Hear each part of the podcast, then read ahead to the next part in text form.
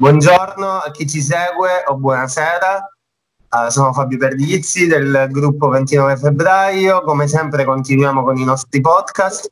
Questa volta abbiamo deciso di intervistare un, uh, un cittadino, un quasi compaesano, un siciliano di Piraino, Francesco Mastolembo, che lavora e vive in, uh, in Lombardia per insomma farci raccontare da lui come stanno andando le cose dalle sue parti. Ciao Francesco, come va? Ciao Fabio, eh, insomma andiamo avanti, nonostante insomma un po' la solitudine, però devo dire che io in questa condizione ci potrei stare anche altri due mesi, devo dire, sto bene. Poi magari non è, non è di tutti, però dai, eh, non, non è una bella condizione, sicuramente fuori quella personale a casa, bene, ma fuori sicuramente non è una bella condizione, quindi speriamo finisca presto. Fra, ricordaci tu, tu che lavoro fai lì? Io sono ingegnere informatico, lavoro a San Donato Milanese. Ma tu già ancora prima della crisi eh, eri abituato diciamo, allo smart working oppure è stata una novità? Diciamo? Beh, per me eh, io ero già abituato allo smart working perché comunque ho delle policy per cui faccio riunioni e lavoro molto spesso da casa. Quindi ero abituato. Certo, non ero abituato a non uscire la sera, a non uscire neanche a mezzogiorno perché comunque a mezzogiorno tendo ad andare a mangiare con i colleghi. Sono diventato un, un bravo cuoco in questo, in questo, periodo perché prima non uh, cucinavo le cose, l'instant cooking comunque andavo, andavo fuori con gli amici e, e, in qualche modo si fa.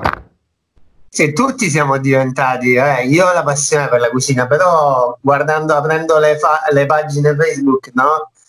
Tutti eh, si alla fine è sempre, sempre, mangiare le stesse cose prima o poi ti, ti annoia in qualche modo quindi devi imparare delle ricette nuove certo. Allora Francesco andiamo, uh, andiamo al nucleo del, de, del, delle interviste diciamo. E mi piacerebbe che tu mi dicessi che tu mi raccontassi com'è, com'è la situazione nel, nel tuo, nella realtà del tuo paese e in, in generale in Lombardia in questi giorni? Beh, guarda, io sto a San Donato Milanese, come detto, che è un, um, un paese del, del sud, del, del, del sud-est di, di, Milano, è quasi attaccato a Milano. E siamo a una cinquantina di chilometri da Codogno, 40 da Lodi, eh, qui la situazione l'abbiamo vissuta in maniera molto drammatica e violenta all'inizio, perché eh, avere il, il, focolaio, la zona rossa a 40 km ci ha un po' messo in subbuglio. È stata interrotta quindi l'attività lavorativa, ci hanno messo in smart working. Eh, non è, stata, non è stata radicale all'inizio, vabbè, se ricordate eh, c'era la, la, la questione dei, dei, locali chiusi a un certo orario, dei bar che potevano aprire, non potevano aprire, eh, Milano non si ferma e, e, quant'altro, quindi il blocco non è stato immediato, eh, però eh, dal, io sono in quarantena praticamente dal primo marzo il, eh, il decreto uh, dell'8 marzo l'ha, resa obbligatoria, però già qui dal, dal, primo di marzo non c'erano più posti in cui andare la sera non, e, e, e, si è preferito rimanere a casa. Eh, considera che la situazione nel, nei dintorni è un po' a chiazze perché dipende molto da, almeno nella, nella provincia di Milano, dipende molto da da, da, dal paese. Considera ad esempio che San Donato è confinante con San Giuliano. A San Donato ci sono stati 80 casi e 10 morti. A San Giuliano ci sono stati il doppio dei casi e il doppio dei morti, 25 morti e un 140 casi. Questa cosa si spiega un po' col fatto che comunque San Donato è un paese per, per gente che lavora in ufficio, mentre San Giuliano è un paese un po' più operaio, comunque ha anche un tasso di, di immigrati, di, ha una, una realtà più, più, complessa, un reddito più basso e quindi c'è gente che va a lavorare. Eh, una delle polemiche che, che, ha caratterizzato le, le, misure della regione Lombardia e comunque anche le misure nazionali da questo punto di vista, è il sapere eh, quali, quali, fabbriche chiudere e quali fabbriche non chiudere. Questa cosa mi sembra che tra San Donato e San Giuliano sia molto evidente perché, come detto, a San Donato oh, il, il coronavirus non attecchisce o comunque attecchisce poco in quanto c'è più un ceto che fa uso del, dello smart working. Mentre dove le persone devono andare in fabbrica, dove sono costrette, tra virgolette, a uscire perché comunque bisogna lavorare, è, è più presente la malattia. Io leggevo, fra, eh, per continuare sul, sulla tua scia, Ave, eh, io e penso molta gente abbiamo letto no, di, di questa diciamo un po' ambiguo, ma neanche tanto, atteggiamento di Confindustria Lombardia o in generale di tutto il mondo produttivo che in Lombardia diciamo ha il suo nucleo in Italia, che non è, cioè, che sembra per certi versi spingere no, il, il, il governo verso la non verso la non chiusura totale all'inizio, verso una riapertura magari un po' ehm, eh, anticipata in questi tempi.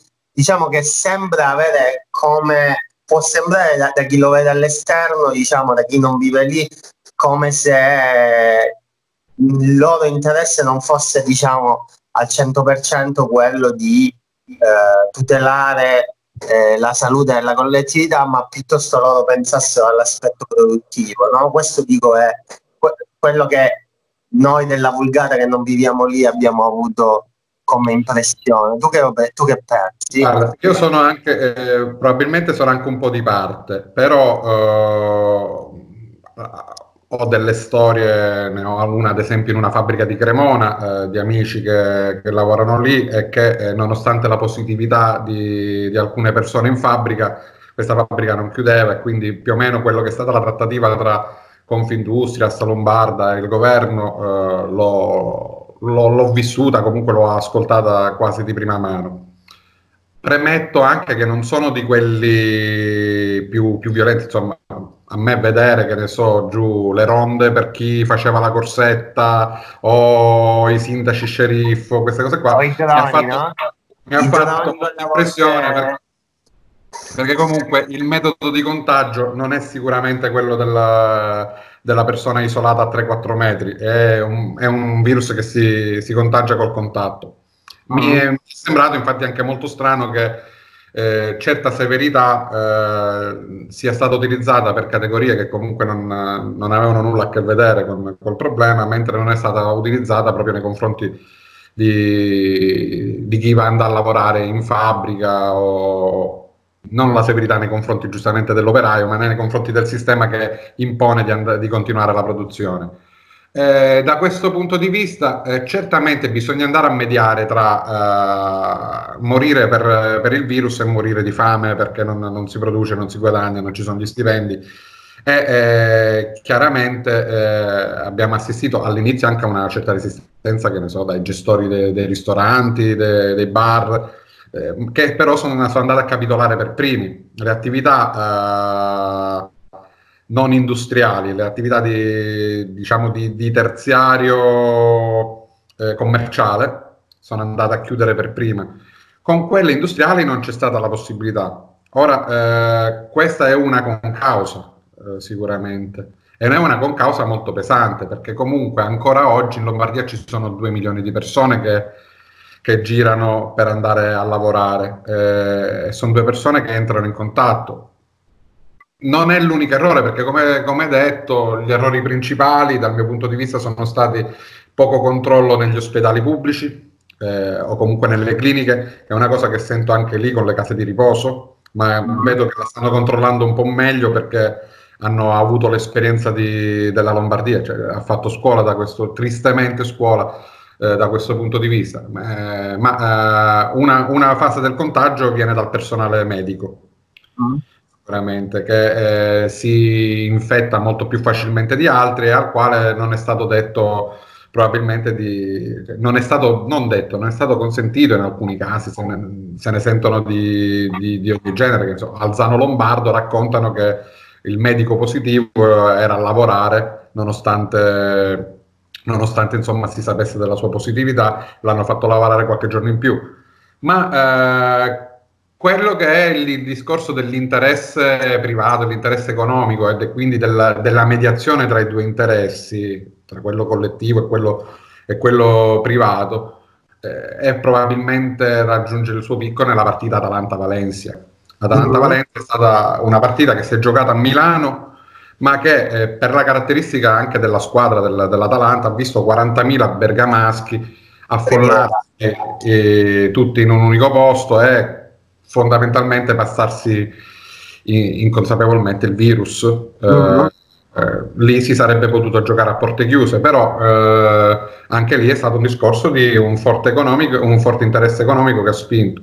E eh, le zone più industrializzate della Lombardia, quindi sempre eh, la provincia di Bergamo che da questo punto di vista è stata molto sfortunata, ma anche il, Cre- il Cremasco, il Cremonese, sono state eh, falcidiate dal virus, credo proprio perché non, eh, non c'è stata la chiusura delle attività in essenziale. Ancora oggi ci sono delle attività che andrebbero chiuse. Mm. Però oh, adesso si comincia a parlare di, di, calo dei numeri, io non so fino a che punto sono un po' scettico su, su questo tipo di, di dinamiche perché comunque eh, il numero dei, dei, malati dipende molto dal, dal, modo in cui fai i tamponi. Sì, no? Mi sembra che nel, se, se, se, si va a vedere il numero di tamponi giornalieri in Lombardia c'è stata qualche oscillazione, perché se ne fai di più avrai più malati, però eh, va ricordato che eh, comunque molti, il più delle volte la malattia è asintomatica. Mm-hmm. Francesco, una, do- eh.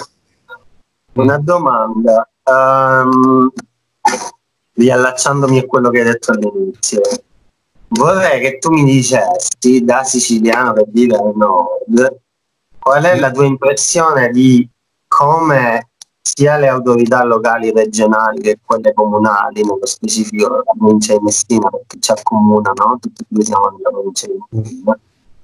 Come dal tuo punto di vista hanno reagito e il confronto insomma con magari le autorità locali della regione.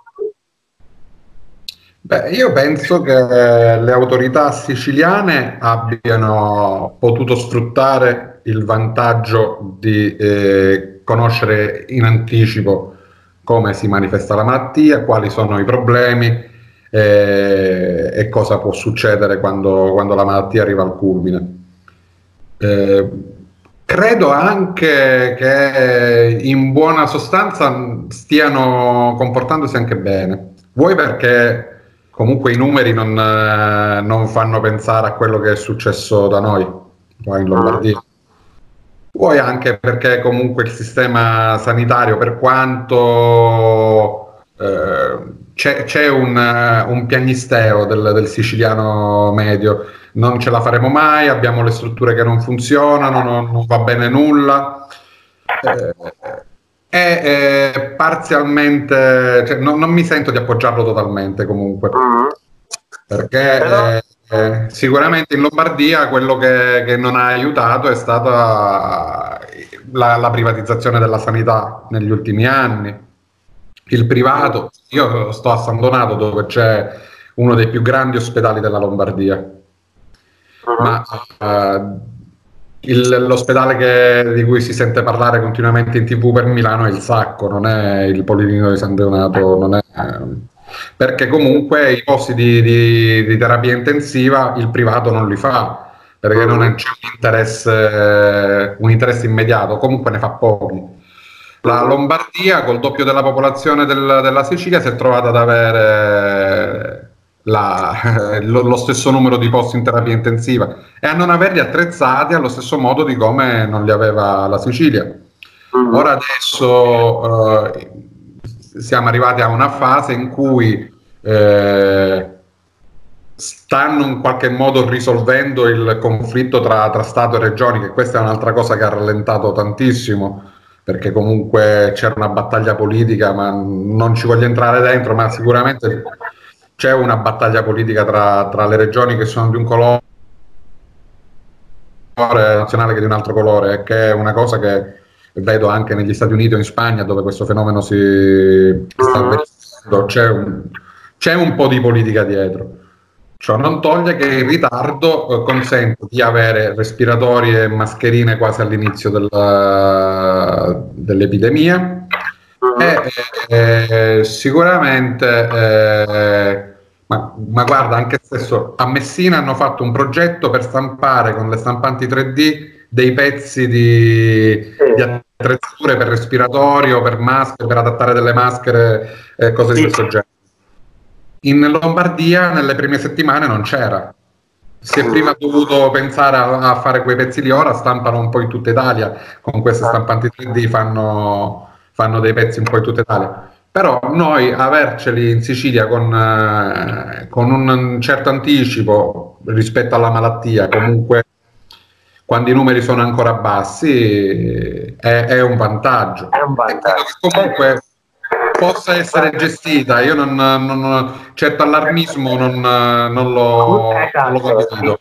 Ci stavo per interrompere per dire eh, che ne pensi di diciamo l'atteggiamento un po' polemico, un po' forte di certi sindaci siciliani e insomma il loro modo di affrontare la situazione. Pensi che sia in effetti il governo stia um, un po' diciamo trascurando la Sicilia e quindi queste persone, questi sindaci sono giustificati o, o no?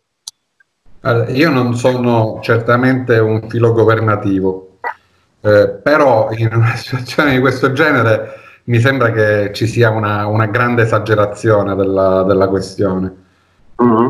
Eh, alcuni la, la, esagerano, penso Cateno De Luca. Cateno De Luca è l'esagerazione più, più spinta di, di, di, questo problema perché eh, nel momento in cui c'è un problema la soluzione non è eh, cancellare il problema, la soluzione è risolvere il problema.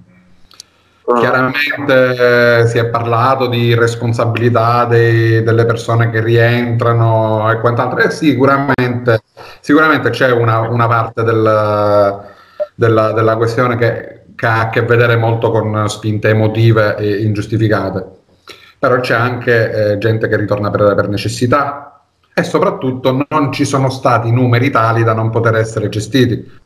Un'amministrazione seria li gestisce un'amministrazione, non voglio dire meno seria, ma probabilmente più... Con, non, vabbè, non, non, diciamo nessuna parola su quello, non, non, non, ho parole per quello che ho visto lì. Ma anche, anche altre situazioni più, più locali. Eh, per me, ad esempio, il sindaco di Brolo ha gestito correttamente, il sindaco di Piraino e il mio sindaco hanno gestito correttamente la, la vicenda. Uh-huh. Uh, sì, con una comunicazione comunque sobria, informando i cittadini, ora Brolo hanno avuto il primo caso, eh, uh-huh. e comunque non allarmando più del dovuto. Sì, forse un po' Brolo un po' più allarmistica rispetto a Piraino, però non ho colto certe, certe esagerazioni. In altri okay. comuni ho visto gente che, che fa blocchi stradali, che disinfetta dalla mattina alla sera le, le strade, quando è del tutto inutile la sanificazione delle, delle strade. O, uh Sì, probabilmente è anche un modo per stare vicino al cittadino più debole psicologicamente. Anche lì è una mediazione. Stare vicino a chi è più debole è una cosa da premiare sicuramente. Però nel momento in cui si arriva all'esagerazione, un po' il dubbio che ci sia un po' di speculazione elettorale dietro ti viene perché ti fa vedere il sindaco attivo perché questa cosa premia tantissimo, ma in realtà il mestiere del sindaco non è stare in strada a, a cercare quelli che stanno facendo la passeggiata, il mestiere del sindaco è eh, attrezzare, attrezzare la comunità per, per, per, rispondere. O a controllare i documenti di quelli che sbarcano ai traghetti, per esempio.